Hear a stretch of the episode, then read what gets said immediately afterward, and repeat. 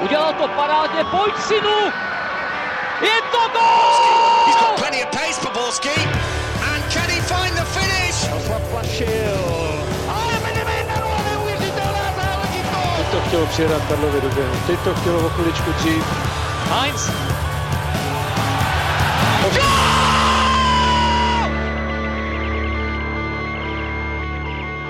Dobrý den, vítám vás u sledování a poslechu nového dílu Football Focus podcastu ČT Sport.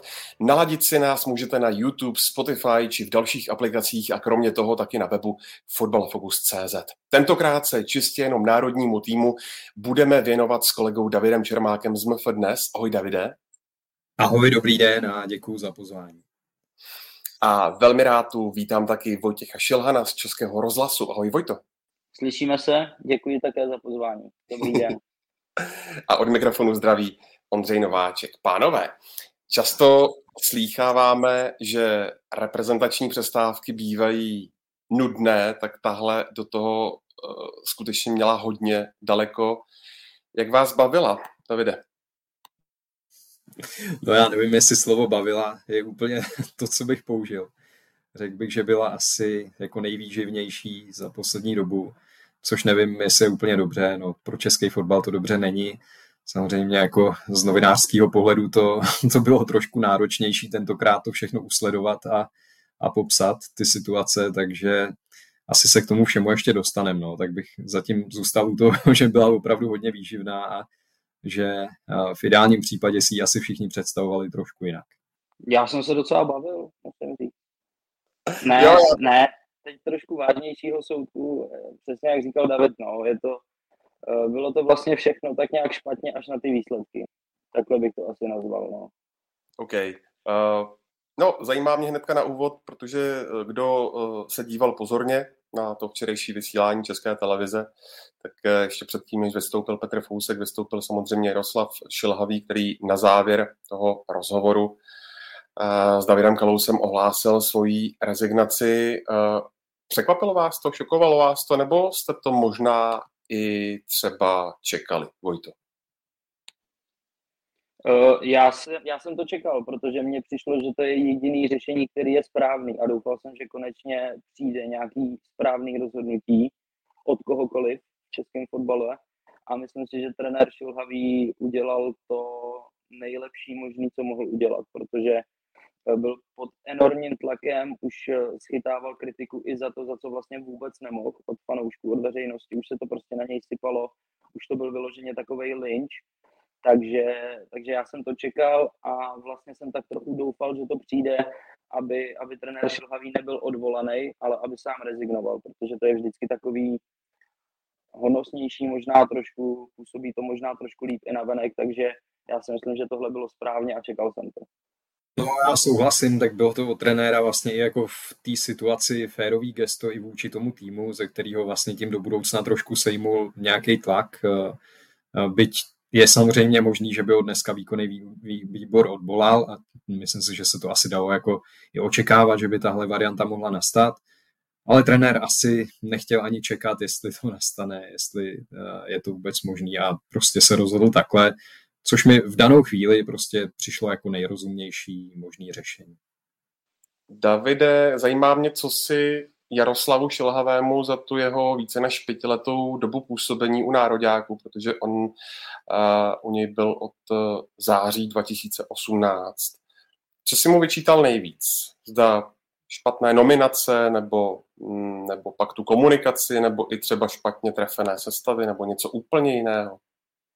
Já nevím, jestli jako používat slovo vyčítal, já spíš bych jako mm, řešil to, co mu vlastně zlomilo vás, podle mě, a to byla ta komunikace. Jako já si myslím, eh, může to vyznít divně, ale z dnešního pohledu je to už vlastně pro toho trenéra, nechci říct stejně důležitý, jako to trefit sestavu nebo, nebo správně nominovat, ale je to prostě hrozně důležitá součást jeho práce.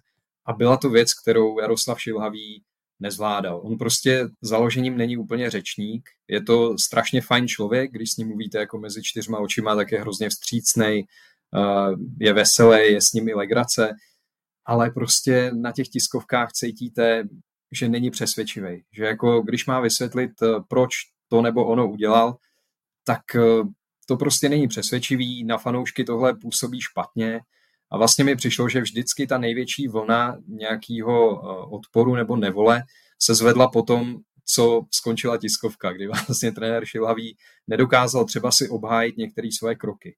Tak eh, mám dojem, že tohle byla věc, která mu vlastně ve finále jako zlomila vás a dokonce bych si troufal říct, že možná, kdyby tam byl trenér, který bude mít plus minus podobné výsledky nebo stejné výsledky jako on a bude trošku líp komunikovat, tak by to možná ustál a u toho týmu by mohl pokračovat. Ale mám dojem, že prostě tohle je věc, která Jaroslavu Šilovému hodně uškodila. Samozřejmě to, že se můžeme bavit o tom, jestli někdy nominoval ty pravé hráče, nebo jestli eh, v některém zápase se takticky mělo něco udělat jinak, to asi můžete jako říkat u každého trenéra. To vlastně vždycky se něco najde. Častokrát by to bylo oprávněné v tomhle případě, zvlášť v posledních měsících, ale on prostě to ještě přiživoval tím, že na těch tiskovkách nebyl tak přesvědčivý, jak by asi trenér národního týmu měl být. Koho bys dal, Davide, za příklad jako mm, v současnosti třeba v českém fotbale výborného komunikátora? Já nevím, já si myslím, že to je obecně jako mm, záležitost té mladší trenérské generace, která už to bere jako automatickou součást vlastně té práce. A bere to tak, že když tohle nefunguje, tak vlastně nemůže fungovat nic. Jako podívejte se na nejlepší trenéry na světě, prostě na, já nevím, na Klopa, na Guardiolu, na Muríňa, všechno to jsou trenéři, který sice každý z nich komunikuje po svým, ale všichni to jako ovládají, to řemeslo. Všichni uh, si tam třeba byť, byť třeba Mourinho jako občas je to od něj kalkul, občas je jízlivý směrem k novinářům, může to vypadat, že to jakoby nezvládá, ale on to má podle mě všechno pod kontrolou a ví, proč to nebo ono na té tiskovce jako udělá. Zatímco u toho Jaroslava Šilavýho vidíte, že on prostě při těch odpovědích tápe, že se mu do něčeho jako nechce, že třeba neví, proč novinář, se kterým jako má vlastně dobrý vztah, se optá na nepříjemnou otázku, jo? přitom to k naší práci prostě patří. Já si troufnu říct, že já jsem s ním měl jako výborný vztahy, že kolikrát jsme se pobavili i jako mimo, mimo mikrofony a bylo vždycky hrozně fajn, ale prostě pak se musím zeptat nepříjemně. A on na to, nechci vůbec říct, že by reagoval jízlivě nebo něco, jenom prostě byla na něm vidět taková nejistota, že jako jsem fakt nedokázal obhájit a to si myslím, že je pro, byla pro něj vlastně ta největší škoda, jako to, to bylo to, co mu nejvíc uškodilo. Pojďte. Musím říct, že ta odpověď Davida byla vyčerpávající poměrně ale já bych ještě možná k tomu dodal jednu věc, že já bych nechtěl soudit ta rozhodnutí, tak jako to dělají všichni, ta rozhodnutí ohledně těch nominací, ohledně toho, koho nasadí. Od toho tam ten trenér je prostě. Výkonný výbor ho zvolil a e, trenér Šilhavý prostě ty rozhodnutí musel udělat. A my si o tom můžeme myslet svý, ale on stejně ty rozhodnutí dělá a přesně jak říkal David, tam je nejdůležitější, aby on si je byl schopný obhájit nějakýma argumentama a to on nebyl. Takže přesně jak říkal David, prostě ta komunikace, ta byla jediná, kterou já bych vlastně trenérovi Šilhavýmu vyčítal. To, že prostě udělal nějaký rozhodnutí, tak od toho tam je. On prostě někdo, někdo udělá nějaký rozhodnutí, kdyby tam byl Guardiola a trénoval náš národák, tak jsem si téměř jistý, že i jeho rozhodnutí by veřejnost kritizovala, protože tak to prostě je. Někomu se zavděčíte, někomu ne trenér Šilhavý měl jasně nastaveno to, že celkem vycházel z toho, kdo kde kdy hraje, jakou má minutáž. Moc do toho úplně nechtěl zasahovat, ale on to vlastně nebyl úplně schopný vysvětlit. On to nikdy úplně pořádně nepodložil nějakou argumentací. No. On tak nějak vždycky tak jako odpověděl, neodpověděl, vždycky to bylo takový kliše, takový týče odpovědi a, a to si myslím, že vlastně ty fanoušky a, a vlastně i tak trošku nás novináře trošku jako by možná až štvalo chvílema, že vlastně nebylo nic konkrétního, žádná výpověď nebyla konkrétní. Kdybyste se za tou jeho érou ještě ohlédli a měli chválit, tak eh, kromě asi určitě čtvrtfinále minulého eura, co byste ještě přidali třeba, Davide? Já bych určitě přidal ten začátek, kdy vlastně přišel po Karlu Jarolímovi a ta reprezentace byla úplně rozhašená. Ty hráči si absolutně nevěřili. Tam poslední Jarolímův zápas byl vlastně porážka 1-5 s Ruskem, což si já doteďka vybavuju jako jeden snad z nejhorších zápasů, jaký jsem jako český reprezentace viděl. Včetně pak těch pozápasových rozhovorů, kde si vybavuju jako Jakuba Brabce, jak říkal, že prostě nejsme tak dobrý fotbalisti jako oni a byla z toho úplně slyšet ta zoufalost, jako že ti hráči fakt nevěří tomu, že se můžou dostat na úroveň byť to Ruska, který ani není úplně jako, nebo nebylo v té době jako nějaká fotbalová velmoc vyloženě, ale prostě bylo znát, že si absolutně nevěří a teď přišel Jaroslav Šilhavý a vlastně takovým tím svým, tou svojí vlídností a tím optimismem ten tým dokázal jako dostat na nějakou vlnu, kdy to začalo jako fungovat, kdy i v kabině ty vztahy se pročistily, kdy najednou ti hráči začali jezdit na ty srazy rádi. A bylo to vidět e, i na těch výkonech a samozřejmě jako neměli bychom zapomínat na to, že to je trenér, který opravdu jako dvakrát dostal ten tým na euro, což se tady bere jako samozřejmost, ale, ale je to úspěch určitě a pak e, se dostal na tom euro do čtvrtfinále, což je taky rozhodně úspěch. Mě tam vlastně vadilo to, že jako mm, nebyla úplně vidět nějaká vize, nebylo úplně znát, jako co s tím týmem chce hrát, protože on třeba měl výsledky, to je fajn, ale pak najednou přišel útlum a vlastně nebylo vidět, jako kudy vede ta cesta ven, nebo jak by vlastně trenér si představoval uh, ten ideální stav. To, to jsem z toho vlastně nikdy úplně nevycítil, takže občas mi to přišlo trošku jako hra na náhodu, ale nemůžeme popřít, že, že trenér Šilhavý prostě výsledky eh, měl a že vydržel u té reprezentace hodně dlouho. Mám pocit, že po Karlu Bricknerovi je to trenér, který vydržel druhou, druhý nejdelší období, což samo o sobě je úspěch, zvlášť tady v Česku, kde ke změně trenéra se sahá hodně často. Takže určitě si nemyslím, že by bylo jako fair vzpomínat na tu jeho éru nějak ve zlým, nebo jako, že, že to bylo vyloženě ve všem špatně, protože ten závěr, který byl samozřejmě z mnoha úhlů pohledu nepovedený, tak to zkresluje hodně, jo? protože ty minimálně bych řekl, že první tři roky eh, jeho působení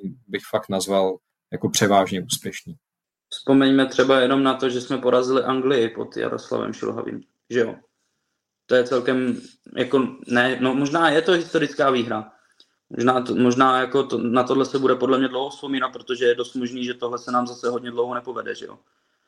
Jo, a, a pak jsou tady další dobrý zápasy, že jo, doma, doma se Španělskem v Lize národů, kdy, kdy jsme prostě o to vítězství přišli vlastně uh, v posledních pár minutách a ještě ten balon byl jen tak tak za čárou, jestli si to dobře vzpomínám, ten zápas tam tuším hlavou dával uh, stoper nějaký španělský, no nevím, ale vím, že prostě jsme hráli výborně, jo, dával, dával góla uh, Kuba Pešek a dával góla Kuchtič, vedli jsme 2-1 hodně dlouho, takže jo, jako pod, Šilhavým jsme hráli fakt, fakt dobrý zápasy, trochu to pak přesně, jak říká David, zkresluje ta poslední kvalifikace, kdy prostě ani jednou neporazíme Albánii, uh, remizujeme s Moldavskem 0-0, ale zase na druhou stranu, když to vezmu jako uh, úplně od začátku, když se vrátíme na začátek, kdy se losovala ta skupina, tak se prostě řeklo, hele, Polsko bude nejtěžší a my jsme z Polsko porazili a remizovali jsme s ním, jo? takže vlastně ani ta kvalifikace, byť samozřejmě to Polsko nebylo úplně dobrý taky v té kvaldě, tak vlastně tyhle, te, te, ten výsledek toho dvojzápasu je vlastně suprový. Jo? My jsme porazili Polsko a remizovali jsme s Polskem. Takže já bych ani úplně k té kvalifikaci nebyl tak skeptický, jako některý jsou, protože když se podíváme třeba i na tým Albánie, tak to už jsou opravdu jako jména, který musíme brát jako minimálně na stejnou úroveň, co jsme my, podle mě teda. Já bych tam spíš viděl jako takový nedostatky v tom, že ten herní projev nebo ten, ten herní systém, vlastně trenér nedokázal jako někdy uspůsobit těm soupeřům, že prostě viděli jsme, že třeba proti Polsku doma, to byl fakt to, to byla perfektně trefená sestava, dobře trefená taktika, samozřejmě trošku štěstí, že Poláci zrovna byli v nějakém přerodu, kdy přišel trenér Santuš a nebylo to úplně jako to, co by se od nich čekalo, ale takticky opravdu tam to bylo zvládnutý perfektně. Ale pak přijde zápas v Moldavsku, kde prostě každý čeká, že jako 157. tým žebříčku FIFA, který je prostě mezi Jemenem a Myanmarem, prostě Češi musí jednoznačně porazit a uhrajeme tam remízu 0-0, což svědčí o tom, že jako taktický trenér vlastně nevěděl, jak na ně. Nevěděl, co do takového typu zápasu zvolit za taktiku. Tam prostě bylo úplně evidentní, jak ten tým je bezradný a vlastně ani se nedá říct, že by byl jako výrazně lepší než ty Moldavci. Bylo to prostě vyrovnaný utkání. A tohle se opakovalo. Jako takovýhle výkyvy tam byly a bylo vidět, že prostě do určitého typu zápasů jako by si trenér Šilhavý nevěděl rady, jak to postavit nebo jakou zvolit správnou taktiku. Tohle mi tam chybělo ze všeho nejvíc. A do toho bych doplnil ještě možná to, že podle mě je, a já ho tolik jako neznám, trenéra Šilhavýho, ale podle mě je normálně na pozici trenéra až moc hodnej. Protože on si podle mě, on podle mě neměl takovou jako vnitřní sílu někomu říct, hele, do tohohle zápasu se mi úplně nehodíš, bude hrát tenhle, protože je prostě lepší do tohohle typu. Jo, potřebuji, já nevím, uh, abych, abych uvedl nějaký příklad, tak dejme tomu, že prostě Tomáši Chorýmu by řekl, hele, teď půjdeš hrát uh, s Moldavskem a kdyby eventuálně tam byl třeba Honza Kuchta, tak podle mě šil, trenér Šilhavý by nebyl takovej, že by mu řekl, hele Kuchtič, promiň, omlouvám se, prostě potřebujeme vysokýho útočníka, neber si to nějak osobně, ale nedám tě tam. On by ho tam toho kuchtu podle mě dál jenom proto, aby udržel nějakou chemii, aby si prostě neudělal špatný vztahy a takhle. A to si myslím, že byla, byl taky jakoby jeden z těch bodů, který mě trochu vadili. Že podle mě trenér Šilhavý byl až moc hodnej. Ale podle mě, já si myslím, že ono jako k takovým věcem občas došlo, byť, byť třeba, jako vemte si, já nevím, Tonda Barák, že jo, tam to byla prostě ta kauza, kdy on vlastně říkal, že mu řekli, že nebude hrát zápas s Polskem a on sám řekl, že byl jako kyselej, že se mu to nelíbilo. A on je to asi o tom, jak to těm hráčům prostě podáte, jo. nebo ještě mě napadá vlastně Pavel Kadeřábek taky na Euro jako odehrál výborný zápasy, a, nebo výborný zápas a pak tam místo něj šel zase jako do čtvrtfinále Jan Bořil. Což prostě, jo, chápu, že pro toho hráče je to těžký, ale věřím, že když se mu to dobře vysvětlí, tak ten hráč to pochopí. Třeba dával jsem tady, jako mluvil jsem o Muríňovi, nechci ho pořád zmiňovat, ale přijde mi, že on je přesně ten typ trenéra, který prostě za ním jde i ten poslední náhradník, i ten třetí golman, který neodchytá prostě za tu sezonu ani minutu. I třeba nějaký starší hráč, který ho on postupně odstavuje na lavičku, tak všichni za ním jdou, protože ten trenér jim dokáže jako předat tu energii a dokáže jako přesvědčit, že jsou pro ten tým důležitý, i když nejsou v té základní sestavě. A tohle si myslím, že byl další mínus, že tohle prostě Jaroslav Šilhavý v sobě úplně nemá takovou tu schopnost jako přesvědčit eh, ty hráče, že za každou cenu seš pro mě důležitý, i když zrovna nehraješ. Nevím, jestli tam má okolo sebe lidi, kteří to dokážou, neznám zase tak dobře asistenta pana Chytrýho, nevím, jestli Tomáš Pešír, jakou v tom hraje roli, v soudě podle toho, co říkal Tonda Barák, tak ta role moc pozitivní třeba v té komunikaci s ním nebyla, to nechci hodnotit, protože do toho úplně nevidím, ale každopádně výsledek je takový, že tihle hráči prostě uh, se s trenérem asi úplně neschodli a, a proto vlastně z reprezentace buď vypadli, nebo v ní úplně skončili. Jaroslavu Šilhavému je 62 let, pokud se nemýlím.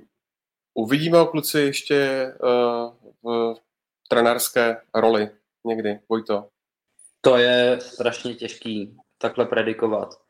Já si myslím, že jo, že jeho by byla škoda, protože podle mě je to prostě dobrý trenér, trenér Šilhavý.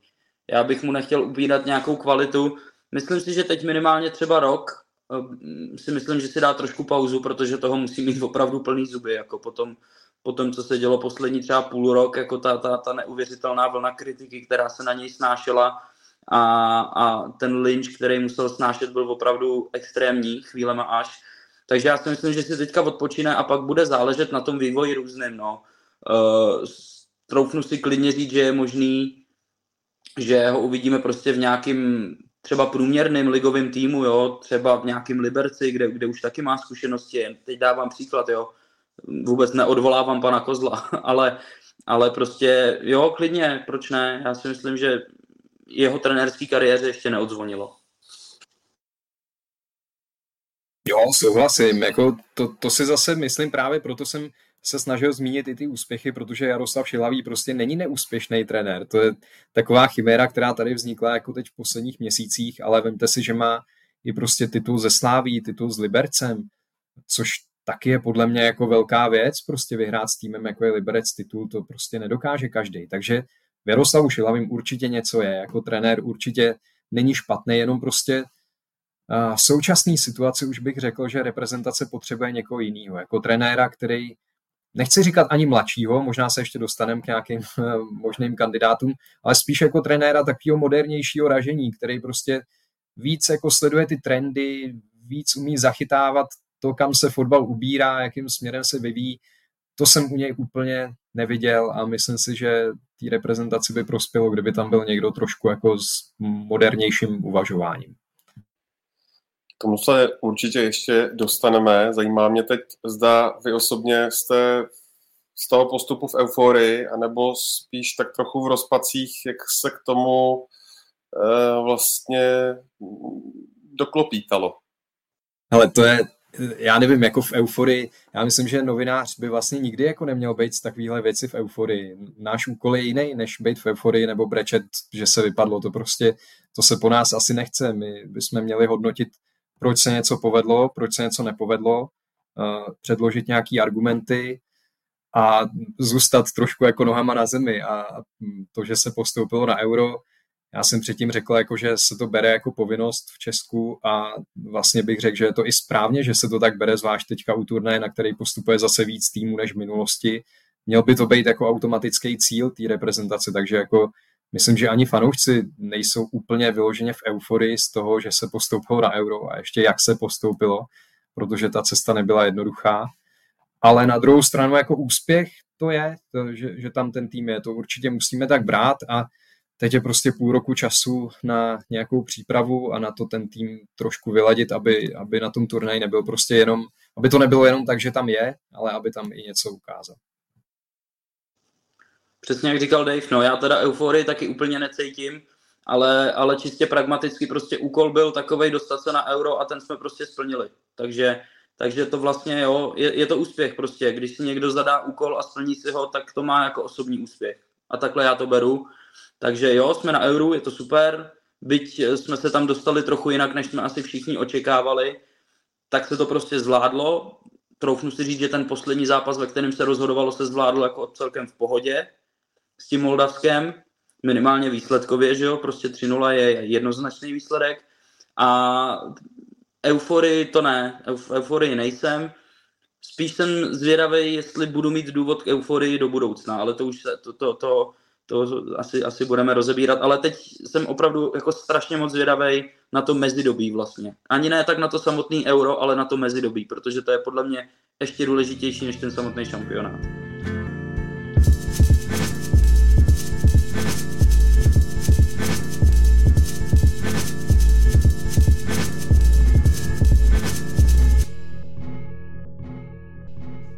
Tak eh, ještě než se dostaneme k těm eh, některým eh, jménům, která jsou veřejně známá, kolují už delší, delší dobu v tisku a na veřejnosti, tak se samozřejmě musím zastavit u té víkendové disco eskapády Jakuba Brabce, Vladimíra Coufala a mm, Jana Kuchty.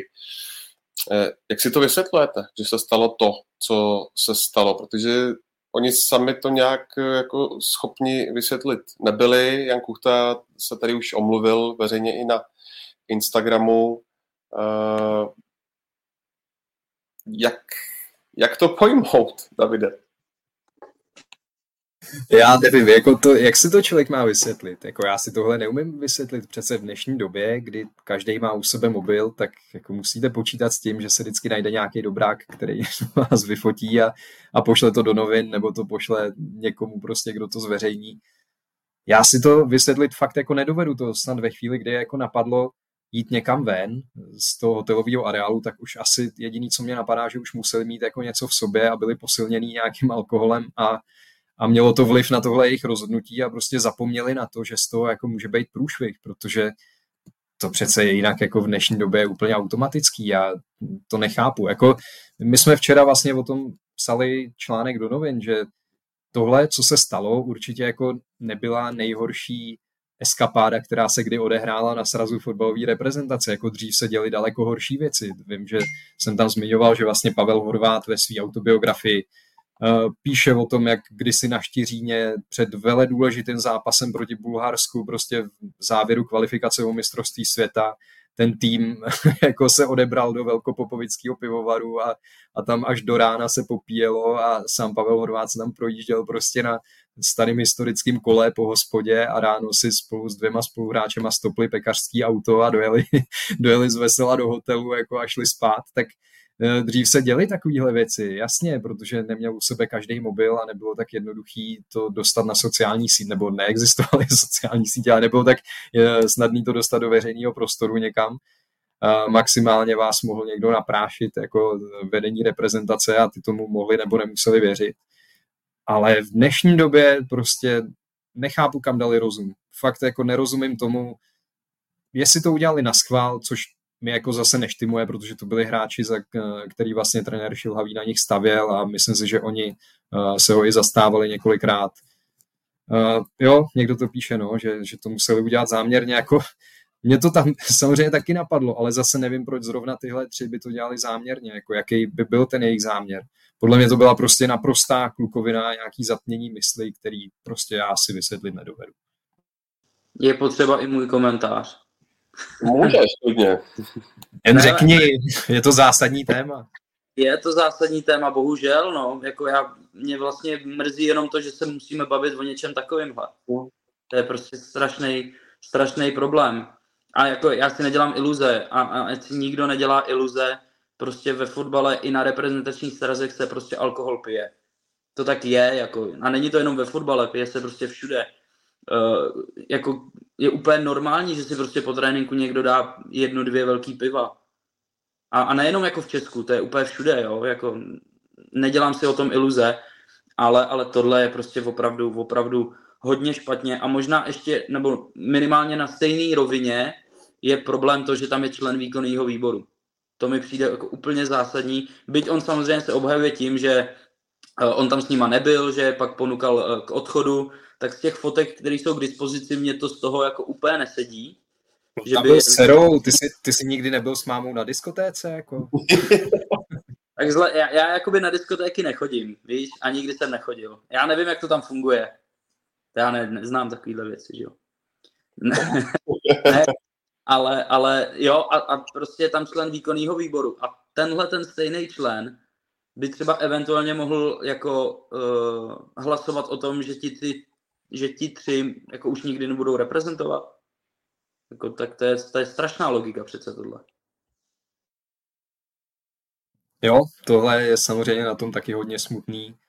Uh, nevím, jako jestli máme věřit tomu, co pan Neumann mi poslal do SMSky, když jsem se ho na to zeptal. Jako jo, můžu věřit tomu, že vyrazil separátně, že jako tam nešel s těma hráčema, dokonce tomu chci věřit, že to tak bylo, protože kdyby už jako společně vyráželi, tak to už by bylo úplně nesmysl. Ale uh, i tak prostě z těch fotek to asi úplně nevypadá, že jak on sám tvrdil, že inicioval odchod hráčů. No. Prostě, že jo, a, a prostě kolem ramen.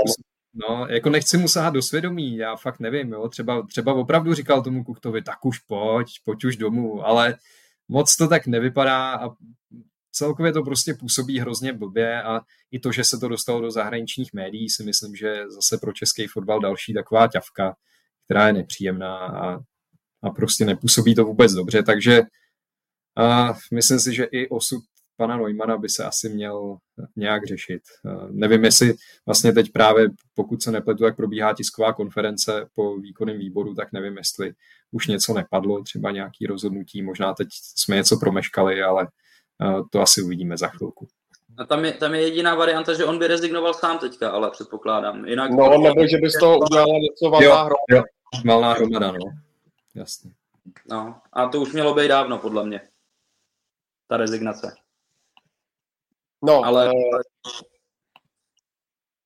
Petr Knápek eh, se ptá, jak vůbec podle vás dopadne Kuchta, Coufal a Brabec budou mít nějaký finanční postih eh, nebo něco hůř. V minulosti tady za podobné excesy padaly i pokuty, které šly až do 6-0, tak považujete to, že byly, byly z toho už vlastně minulého Eh, srazu vyloučení nebo eh, za dostatečný trest? A nebo uh, byste to ještě třeba nějak šponovali? Já jsem zaznamenal třeba názor bývalého reprezentačního trenéra Petra Rady, který hovořil i o variantě třeba je nepovolat na euro.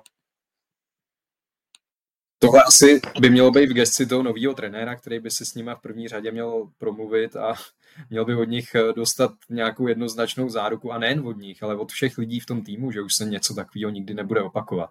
Každopádně pro nějakou pokutu já bych byl určitě. To, to jako jednoznačně, protože neznám přesný znění uh, reprezentační smlouvy, kterou hráči podepisují, ale myslím si, že na nějaký sankce možná ta smlouva taky bude pamatovat, už právě i vzhledem k tomu, že v minulosti tady takové případy byly. Jak jsem mluvil o těch šesti nulách, tak to tehdy podle mě byla pokuta pro celý tým, eh, že dostali milion korun pokutu a rozpočítalo se to mezi hráče. To zase jako dát teďka těm třem milion pokutu, nevím, jestli je úplně, jestli, jestli něco takového Promiň, ještě jednou? Bylo po hotelu Praha. Uh, jo, myslím si, že to bylo ono. A nebo to byla potom ta druhá, ne, to bylo myslím Hotel Praha, protože pak byla ještě ta kauza u ševce Matouše, což vlastně podle mě byla teda spíš taková pseudokauza, protože se to odehrálo vlastně po skončení reprezentačního srazu, byť samozřejmě po zápase, který prohráli, takže eticky je to jako nevhodný do hospody, to souhlasím, ale na druhou stranu ty hráči už si jako neplnili uh, ty povinnosti reprezentovat, takže tam mi to třeba přišlo trochu přefouklý. A naopak Hotel Praha zase, když to srovnáte s tím, co udělali teď eh, tihle tři, tak eh, to zase bylo ještě o řád vejš, protože objednávat si prostitutky na pokoj, to, to je zase ještě podle mě něco jiného. Eh, ale každopádně já bych pro nějakou pokutu byl a asi bych byl i pro nějaký dočasný vyřazení z reprezentace. A nevím, možná by nebylo špatný, kdyby ty hráči to třeba nějak jako museli se odpracovat, když to řeknu takhle, jako trénovat prostě malí děti nebo něco, byť, byť to zní bizarně, že zrovna oni mají jako dávat příklad, ale prostě nějak to tomu fotbalu aspoň trošku jako vrátit, tak to by mi přišlo vlastně rozumný. Já bych uh, úplně nesouhlasil s trenérem Radou a s tím jeho výrokem. Já si myslím, že bychom byli sami prostě proti sobě, kdyby jsme je na euro nevzali. Já si myslím, že všichni tři do toho kádru kvalitativně patří soudě podle momentální formy, uvidíme, co, co, jak, jako, jak na tom budou, že jo, eh, v době eura, ale uh, přijde mi, že ta pokuta by měla být dost, dost vysoká, kvůli tomu, v jaký situaci se to stalo, jak, za jakých okolností se to stalo, protože bylo to prostě před zápasem, před důležitým zápasem, Národák byl pod extrémním tlakem a za mě by měli přijít normálně jako chlapy férově z očí do očí, možná, že už se to stalo, ale měl by přijít za trenérem Šilhavým a jemu se hlavně pořádně omluvit, protože to bylo jako totální kudla dozad pro trenéra Šilhavýho, který řešil x dalších věcí a ještě do tohohle prostě ho tři hráči takhle jakoby podrazí. Můžeme se bavit o tom, jestli to udělali schválně nebo ne, ale i tak to byla prostě jako ohromná kudla dozad pro trenéra Šilhavýho, takže jemu by se měli omlouvat, hlavně, primárně, podle mě. Jo, a samozřejmě, samozřejmě ještě když jako mm, to trošku doplním, tak se tam otevírá nějaká otázka, jestli uh, vlastně by neměl být u reprezentace nějaký člověk, někdo, kdo je opravdu autorita, uh, kdo vlastně, teď narážím trošku teda na, na roli Tomáše Pešíra, co by manažera reprezentace, kdo prostě by mohl být taková automatická záruka, že ti hráči sami od sebe si řeknou, že to je přece hloupost, že to jako nemůžou udělat, že tam je člověk, který to zaštiťuje a který má nějaký, nějakou autoritu a kterýmu my prostě tohle neuděláme. Jako já bych tohle ani nevztahoval k trenérovi, protože myslím si, že trenér tam opravdu není od toho, aby určoval hráčům jako program mimo hřiště. To má na starosti manažer reprezentace, který za tohle zodpovídá já samozřejmě si taky nemyslím, jak říkal Tomáš Pešír, nemyslím si, že by měl ve 22 hodin jako ťukat na pokoj a kontrolovat, jestli tam jsou, ale měl by to být člověk, ze kterého vyzařuje to, že prostě to těm hráčům ani říkat nemusí, že, že to je jako automatická věc, že prostě neexistuje, abych jako večer opustil hotel, abych šel někam jako, je vlastně jedno kam, jestli, jestli si jdu dát jako eh, v jednu ráno něco do mekáče nebo jestli jdu na diskotéku, prostě to neexistuje. Měly by být nastavený nějaký pravidla a ti hráči by měli být takový profíci, že by je měli dodržovat. A prostě k tomu nedošlo a myslím si, že část viny na tom nesou i, i lidi okolo, včetně Tomáše Peštíra, který asi ten díl viny jako z těch lidí z realizačního týmu má z mého pohledu největší. Ještě kluci jedna věc. Měli by se podle vás k tomu nějak eh, interně postavit eh, třeba i v samotných eh, klubech, ať už v Arisu ve Spartě nebo ve West protože třeba Ondra Kasík ze Sparty, tak ten uvedl, když ho budu citovat, že cokoliv bychom k tomu jako klub řekli, by podle nás bylo nepatřičným zásahem do prostředí a klimatu národního týmu.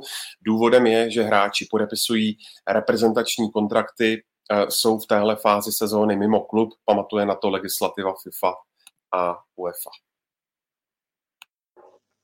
No, tak tím pádem to asi právně úplně nejde, že jo, nějakou jako uh, formální cestou, ale minimálně si třeba myslím, podle toho, jak jsem měl možnost uh, uh, poznat trenéra Pryského, tak ten si myslím, že si minimálně s, s Honzou Kuchtou jako popovídá, minimálně, ale je, je to podle mě strašně těžký, protože ti, ti zástupci klubu u toho prostě nebyli, nejsou přímými účastníky a nemají vlastně vůbec nic v ruce, čím by mohli. Oni mají jenom to, co napíšeme my, nebo co řekneme my. Jo? A, a to, co jim řeknou samozřejmě oni sami, ti hráči, a, a s tím oni musí pracovat a, a skoro si tak trošku i myslím, že jim je to celkem jedno, co se děje na nároďáku. Pokud se jim ti hráči nezraní a vrátí se jim v pohodě, tak si skoro myslím, že je to úplně až tolik jako netrápí, co se stane na reprezentaci. Tak zase na druhou stranu jako vrhá to určitě i na ten klub špatný světlo, když třeba teď vidíme jako ty titulky v Anglii, že jako obránce West Hamu Vladimír Coufal jako letí zpátky z reprezentačního srazu. Myslím si, že zajímat je to jako bude. Na druhou stranu jako pokutovat třeba ty hráče za to, co udělají na nároďáku, mi taky přijde, že, že asi nemá smysl, že je to na nějaký, o nějaký debatě s trenérem nebo s vedením klubu, aby jim jako vysvětlili, co se stalo, ale celkem jako chápu to, co, to, co říkal Ondra Kasík, to mi přijde jako rozumná odpověď na to, na co se vlastně ptal, že ten klub jako eh, s tím, nechci, nechci říct, jako, že s tím vůbec nemá nic společného, ale asi by do tohle až tolik zasahovat neměl. Myslím si, že v první řadě je to prostě záležitost těch hráčů a vedení reprezentace, aby, aby to nějak vyřešil.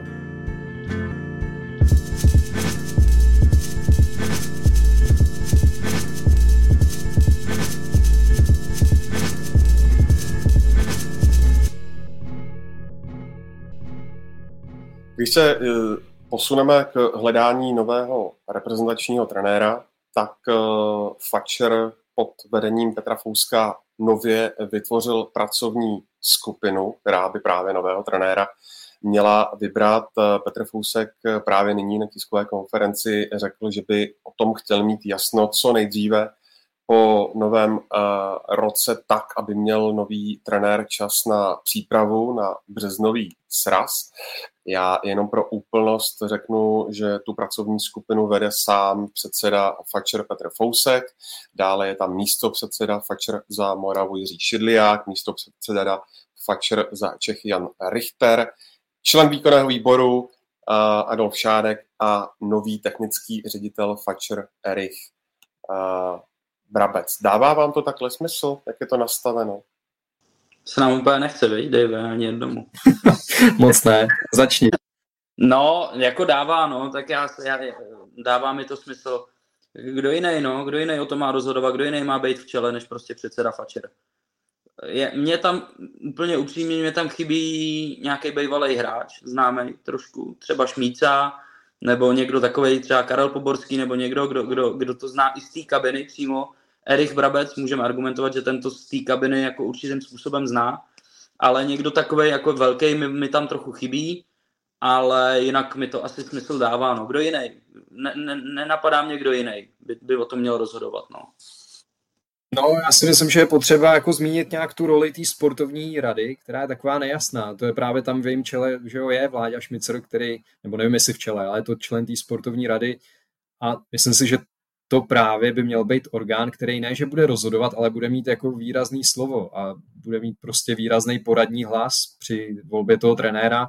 A co jsem tak uh, slyšel, nebo co vlastně Vláďa Šmicer jako říkal nedávno do éteru v nějakým jiném podcastu, tak uh, je vlastně nikdo moc slyšet nechce. Uh, ta sportovní rada je upozaděná a ten její vliv je, je minimální, takže potom prostě je otázka, proč ji vlastně máme, jako k čemu je dobrá, když ji nikdo neposlouchá a když v ní sedějí uh, lidi, kteří podle mě k tomu mají co říct, ale nikoho vlastně ten jejich názor nezajímá. Tak to si myslím, že by se mělo určitě vyjasnit a že pokud jako předseda Petr Fousek a, a další lidi okolo něj nebudou vůbec brát na zřetel to, co jim ta sportovní rada doporučí, tak je to asi špatně. A potom jako ji můžeme klidně zrušit, protože nemá smysl jí tady mít.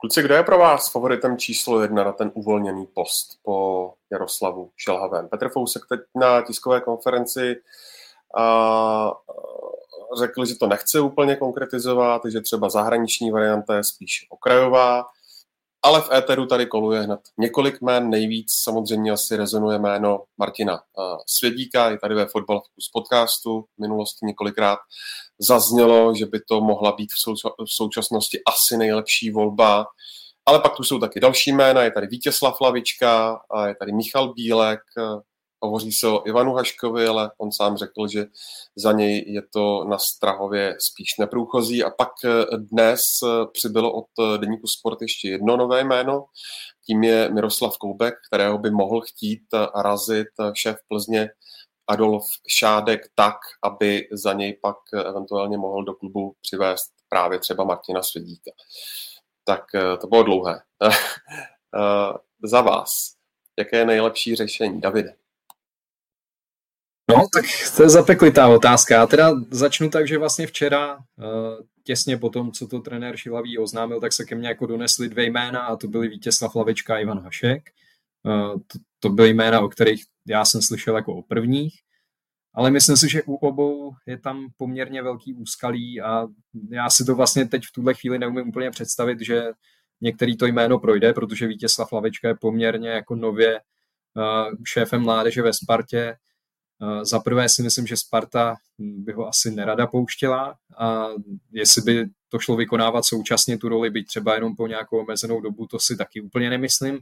A za druhý, on je známý jako hodně loajální člověk a férovej, pevných zásad, takže já si i myslím, že on by jako nerad ze Sparty utíkal v tuhle chvíli, byť by ho určitě reprezentace lákala. Co se týče Ivana Haška, tak tam mm, je to jednak, jak on říká, možná má nějaký dojem, že to je neprůchozí, možná má i nějaké informace, že by proti němu část těch lidí, co volí, že by prostě jeho jméno, pro jeho jméno ruku nezvedla.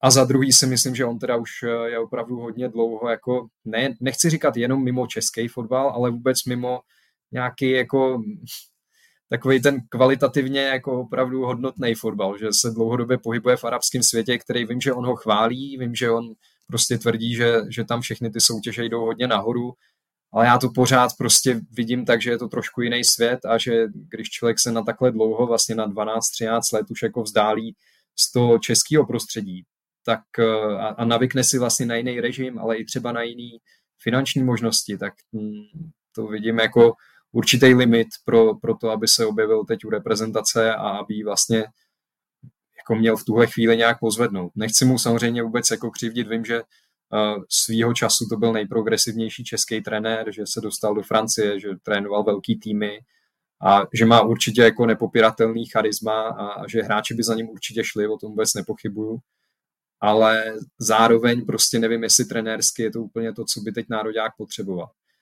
Takže z těchto dvou jmen si nejsem vůbec jistý, že by nějaký z nich prošlo a mě vlastně z těch variant, který si říkal, se nejvíc zamlouvá jméno Miroslava Koupka. Byť jako je to trenér, který má svoje kritiky a, a vím, že třeba v Hradci se proti němu jako hráči až téměř eh, vzbouřili a odcházel jako, řekl bych, opravdu v nedobrý atmosféře z toho klubu, tak zároveň prostě ho vidím jako trenéra a to je taky další paradox, že jako reprezentace vlastně potřebuje omladit, v tuhle chvíli potřebuje nějakou svěžest a my tady zmiňujeme jméno 72 letého trenéra, nebo kolik mu je, teď nechci úplně přesně. Jo, jo, 70. Jo, 72. Hmm. No, ale zároveň prostě já, jak jsem ho poznal, tak to je člověk, který fakt jako tím fotbalem žije a sleduje ho hlavně. On prostě ty, ty moderní trendy jako sleduje, po každém zápase leží prostě v datových analýzách, on bez toho fotbalu nemůže být, on už dávno manželka ho léta prostě přemlouvá, aby už jako zůstal doma, že mu to nedělá dobře, vím, že má, má prostě, to, to je veřejná věc, že má problémy jako se srdcem,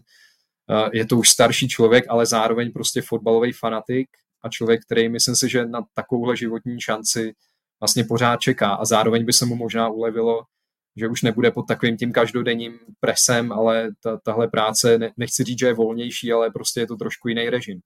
Takže já bych se ho tam představit uměl, třeba z toho pohledu, že on opravdu jako dává šanci mladým hráčům v Plzni. Ten tým, který, od, od kterého bych řekl, že se moc nečekalo letos, tak jako zatím uh, to s ním zvládá na to očekávání dobře. Postoupil prostě ze skupiny konferenční ligy. Já ho vidím v případě, že by měl třeba jednoho, dva jako mladší asistenty, uh, který by mu dělali oponenturu, neměli to, by to být jenom nějaký kejvači, tak eh, bych to viděl jako ideální řešení tady z těch men, který se nabízeli. A nebo se vydat cestou zahraničního trenéra, což podle mě je nesmysl, protože nevěřím, že na to fotbalová asociace má peníze. Souhlasím s Davem. A hezky si, hezky si David přihrál v tom, že uh, jednu věc vyčítal trenéru Šilhavýmu, že nedokáže tým připravit na uh, různý typy soupeřů. A to si myslím, že Miroslav Koubek umí jako naprosto dokonale. Jo, on dokáže úplně prostě na každého soupeře prostě připravit jinou taktiku tak, aby klapala. Jako příklad prostě Dynamo Záhřeb je prostě lepší tým než Viktoria Plzeň. Z obecného hlediska. A Plzeň prostě dvakrát vyhrála. A je to úplně jedno jak, ale prostě má 6 bodů z toho dvoj zápasu. Jo, porazí Slávy v Edenu, což je úplně jako obrovská věc na, na domácí poměry. Jo, prostě na Slávy se opravdu nevyhrává. A trenér Koubek to prostě zvlád, takže uh, za mě taky se to jeví jako nejlepší varianta.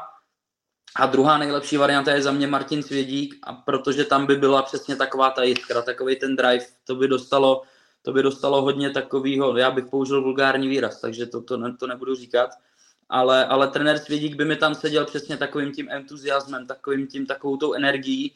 E, otázka je, e, jako trenér Svědík za sebou nemá nic velkého pořádně. Já žádný velký tým, jo, on, on trénoval prostě nejvýš, jestli se nepletu, tak to bylo prostě Slovácko v konferenční lize, takže pro něj by to byl ohromný skok, podle mě ale zase si myslím, že on je takový, že by si s tím dokázal podle mě poradit. Druhá věc je ta, že nevím, jestli chceme mít reprezentačního kouče, který v uvozovkách řeknu, že vlastně nemá úplně zkušenosti s tím úplně nejvyšším fotbalem.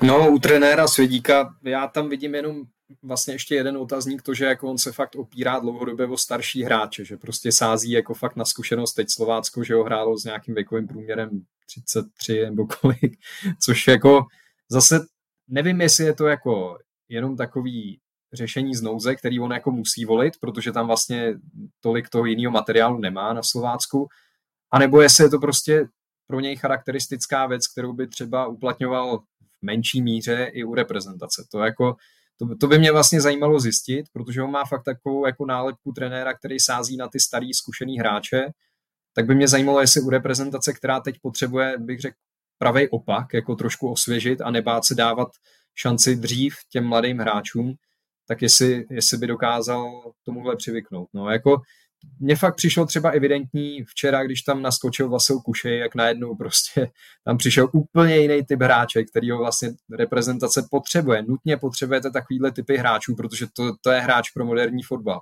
Byť možná postavou je jako malinký, ale tím, co umí, tím, že jak je silný jeden na jednoho, jak umí přejít přes hráče, to je fakt jako v Česku nevýdaný. Myslím si, že máme strašně málo takových hráčů. A ten měl být v reprezentaci dřív, prostě viděli jsme ho na Euro 21, to byl nejlepší český hráč spolu s Martinem Vitíkem možná, který taky měl být asi možná v Tomáčku dřív. Tak jako tohle teď reprezentace potřebuje nejvíc. Nebát se dávat šanci těm mladým klukům, osvěžit trošku ten tým, Jo, tak to si myslím, že potřebujeme a jestli je Martin Svědík trenér, který by tohle dokázal, tak fajn, ale prostě z té jeho klubové kariéry to tak zatím úplně nevyznívá, takže já o tom úplně přesvědčený nejsem. Takže tam promiň Ondro, promiň. Pohodě, povídej. I, I jeden příklad hezký e, i za trenéra Šilhavýho, který vlastně taky úplně, úplně do toho nechtěl sahat, nebyl úplně takový progresivní, jednou to udělal, tehdy přece vyletěli Jurásek s Čvančarou, okamžitě je dal proti Polsku a, a hnedka najednou z toho byla výhra Čvančara gol, Jurásek asistence a taky se mu to jakoby vyplatilo.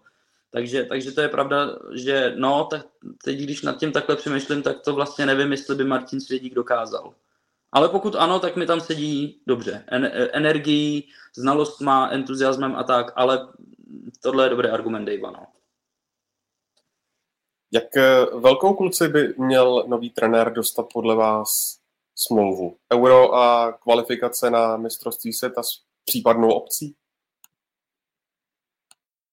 No, vlastně jsi to řekl, jako já takhle nějak bych to asi viděl, no, jako je samozřejmě, může se třeba objevit nějaký řešení, který by bylo přechodný třeba jenom pro to euro, jo. Je možný, že třeba u Vítězslava Lavičky by tohle jako mohlo padnout, takový návrh. To, tomu bych se asi úplně nedivil, protože právě, jak jsem říkal, Sparta ho nebude chtít pouštět, on nebude chtít odejít ze Sparty a je možný, že se nepodaří prostě oslovit trenéra, kterýho uh, by si třeba představovali a tak osloví Vítězslava Lavičku, aby tam na přechodnou dobu šel, aby odkoučoval euro a pak se můžou bavit dál, ale pravděpodobně by se třeba vrátil zpátky jako k, mládeži na Spartě. Tak tohle je možný, ale v případě, že by tam přišel uh, nějaký trenér, jako který teď třeba není zatížený jiným angažmá, nebo který ho ten jeho klub uvolní, tak si myslím, že by měl dostat smlouvu na euro plus na tu další kvalifikaci. A kdyby tam byla zakotvená obce, tak to asi není jako nic proti ničemu, že jo? Když ta kvalifikace dopadne dobře, tak uplatníte obci, když nedopadne dobře, tak ji neuplatníte. Takže to je asi jako, ono se to taky většinou dělá. Já myslím, že u nároďáku nejsou trenéři, kteří by dostávali smlouvy jako na pět let. To, to se prostě neděje. Vždycky se ten úspěch odvíjí podle toho, jak zvládnete, nebo to hodnocení toho trenéra se odvíjí podle toho, jak zvládnete tu aktuální kvalifikaci nebo ten aktuální úkol. Takže asi to tak bude muset být. No ještě jedna taková podotázka, možná neměl podle vás mít třeba Petr Fousek už nějak víc zmapován terén a mít už opravdu ty varianty na stole, než zase tvořit nějakou pracovní skupinu a tak dále, protože zatím to opravdu dělá takový dojem, že, že to zmapované úplně není. A já jenom dodám k tomu, že podle Petra Fůzka bude Erich Brabec, co by technický ředitel Fatcher, eh, konzultovat vlastně ten výběr nového trenéra právě se zmíněnou sportovní radou, ve které je i Vladimír Šmice. Já si úplně myslím, že nebylo moc co probírat. Že ty varianty, které jako jsou, jsou celkem jasně daný.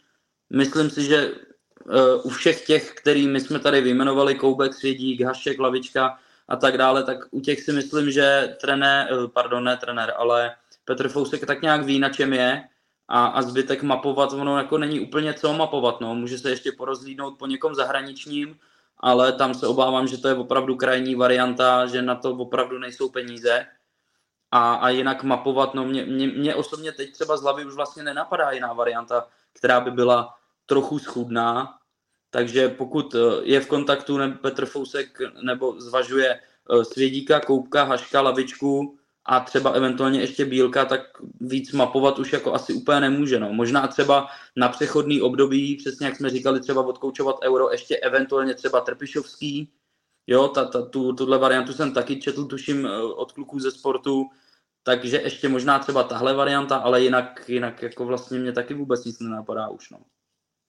Já hlavně jsem vlastně z principu asi proti tomu, aby se takovéhle věci jako dělaly v téhle situaci, kdy trenér Šilhavý tam ještě byl u toho týmu a teď navíc víte, že jako čas na to řešení tam je, že teď jako se dojela kvalifikace, bylo potřeba, aby se ta kvalifikace zvládla, takže vytvářet ještě na trenéra větší tlak tím, že by eh, předseda svazu jako hledal už vlastně novýho trenéra v zákulisí, by bylo taky špatně.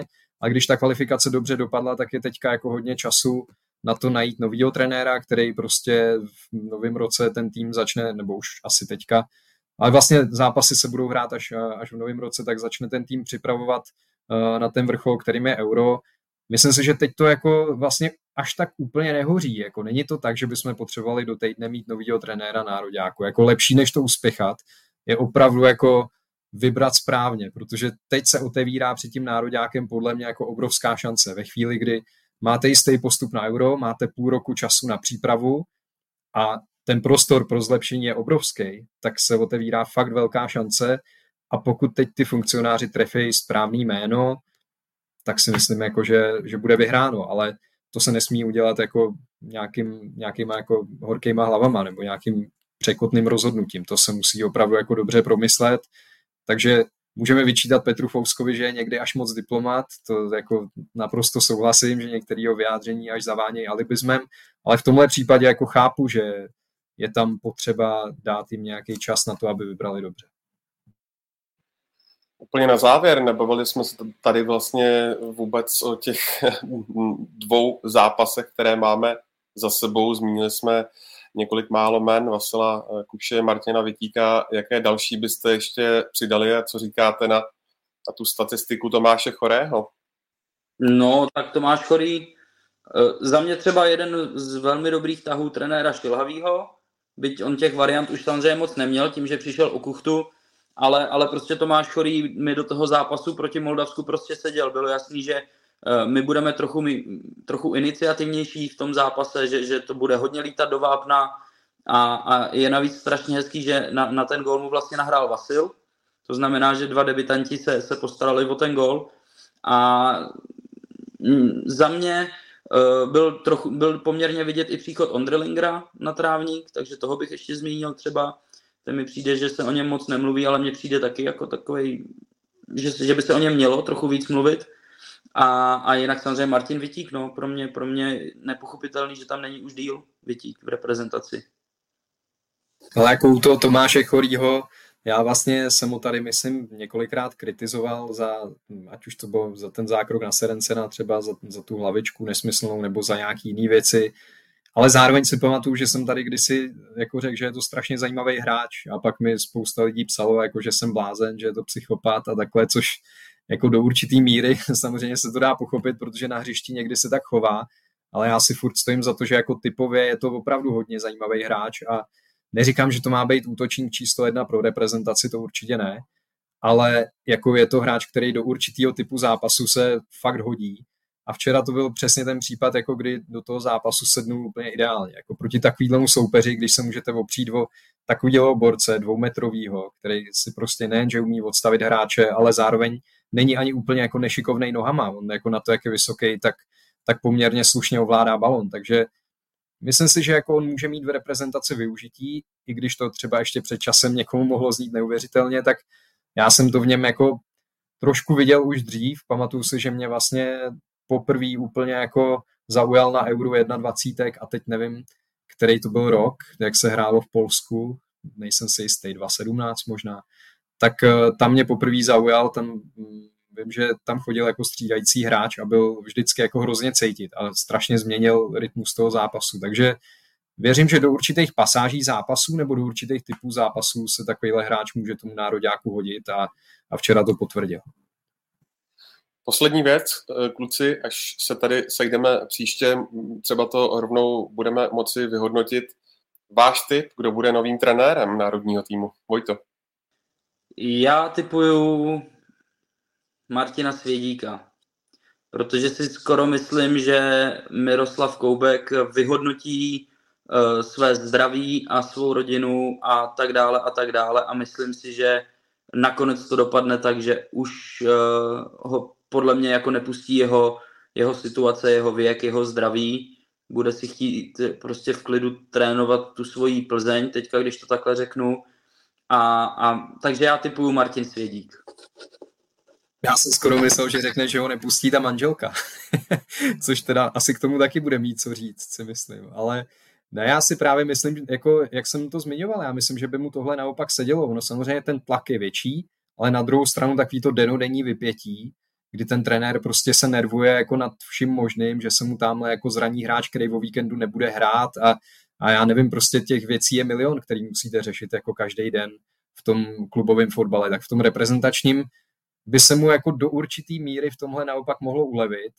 A já věřím, že jako on by tu práci zvládl. No. Já bych ho tam z těch jmén, o kterých jsme se bavili, tak bych ho tam viděl nejradši. Čímž jako nechci říct, že je favorit, protože já vůbec jako netuším, kdo je favorit. To nemám informace, jako kdo, koho preferují ty lidi, kteří reprezentačního trenéra volej. Ale líbilo by se mi vlastně z těch jmen, který jsme tady zmiňovali, tak to jeho by se mi líbilo nejvíc.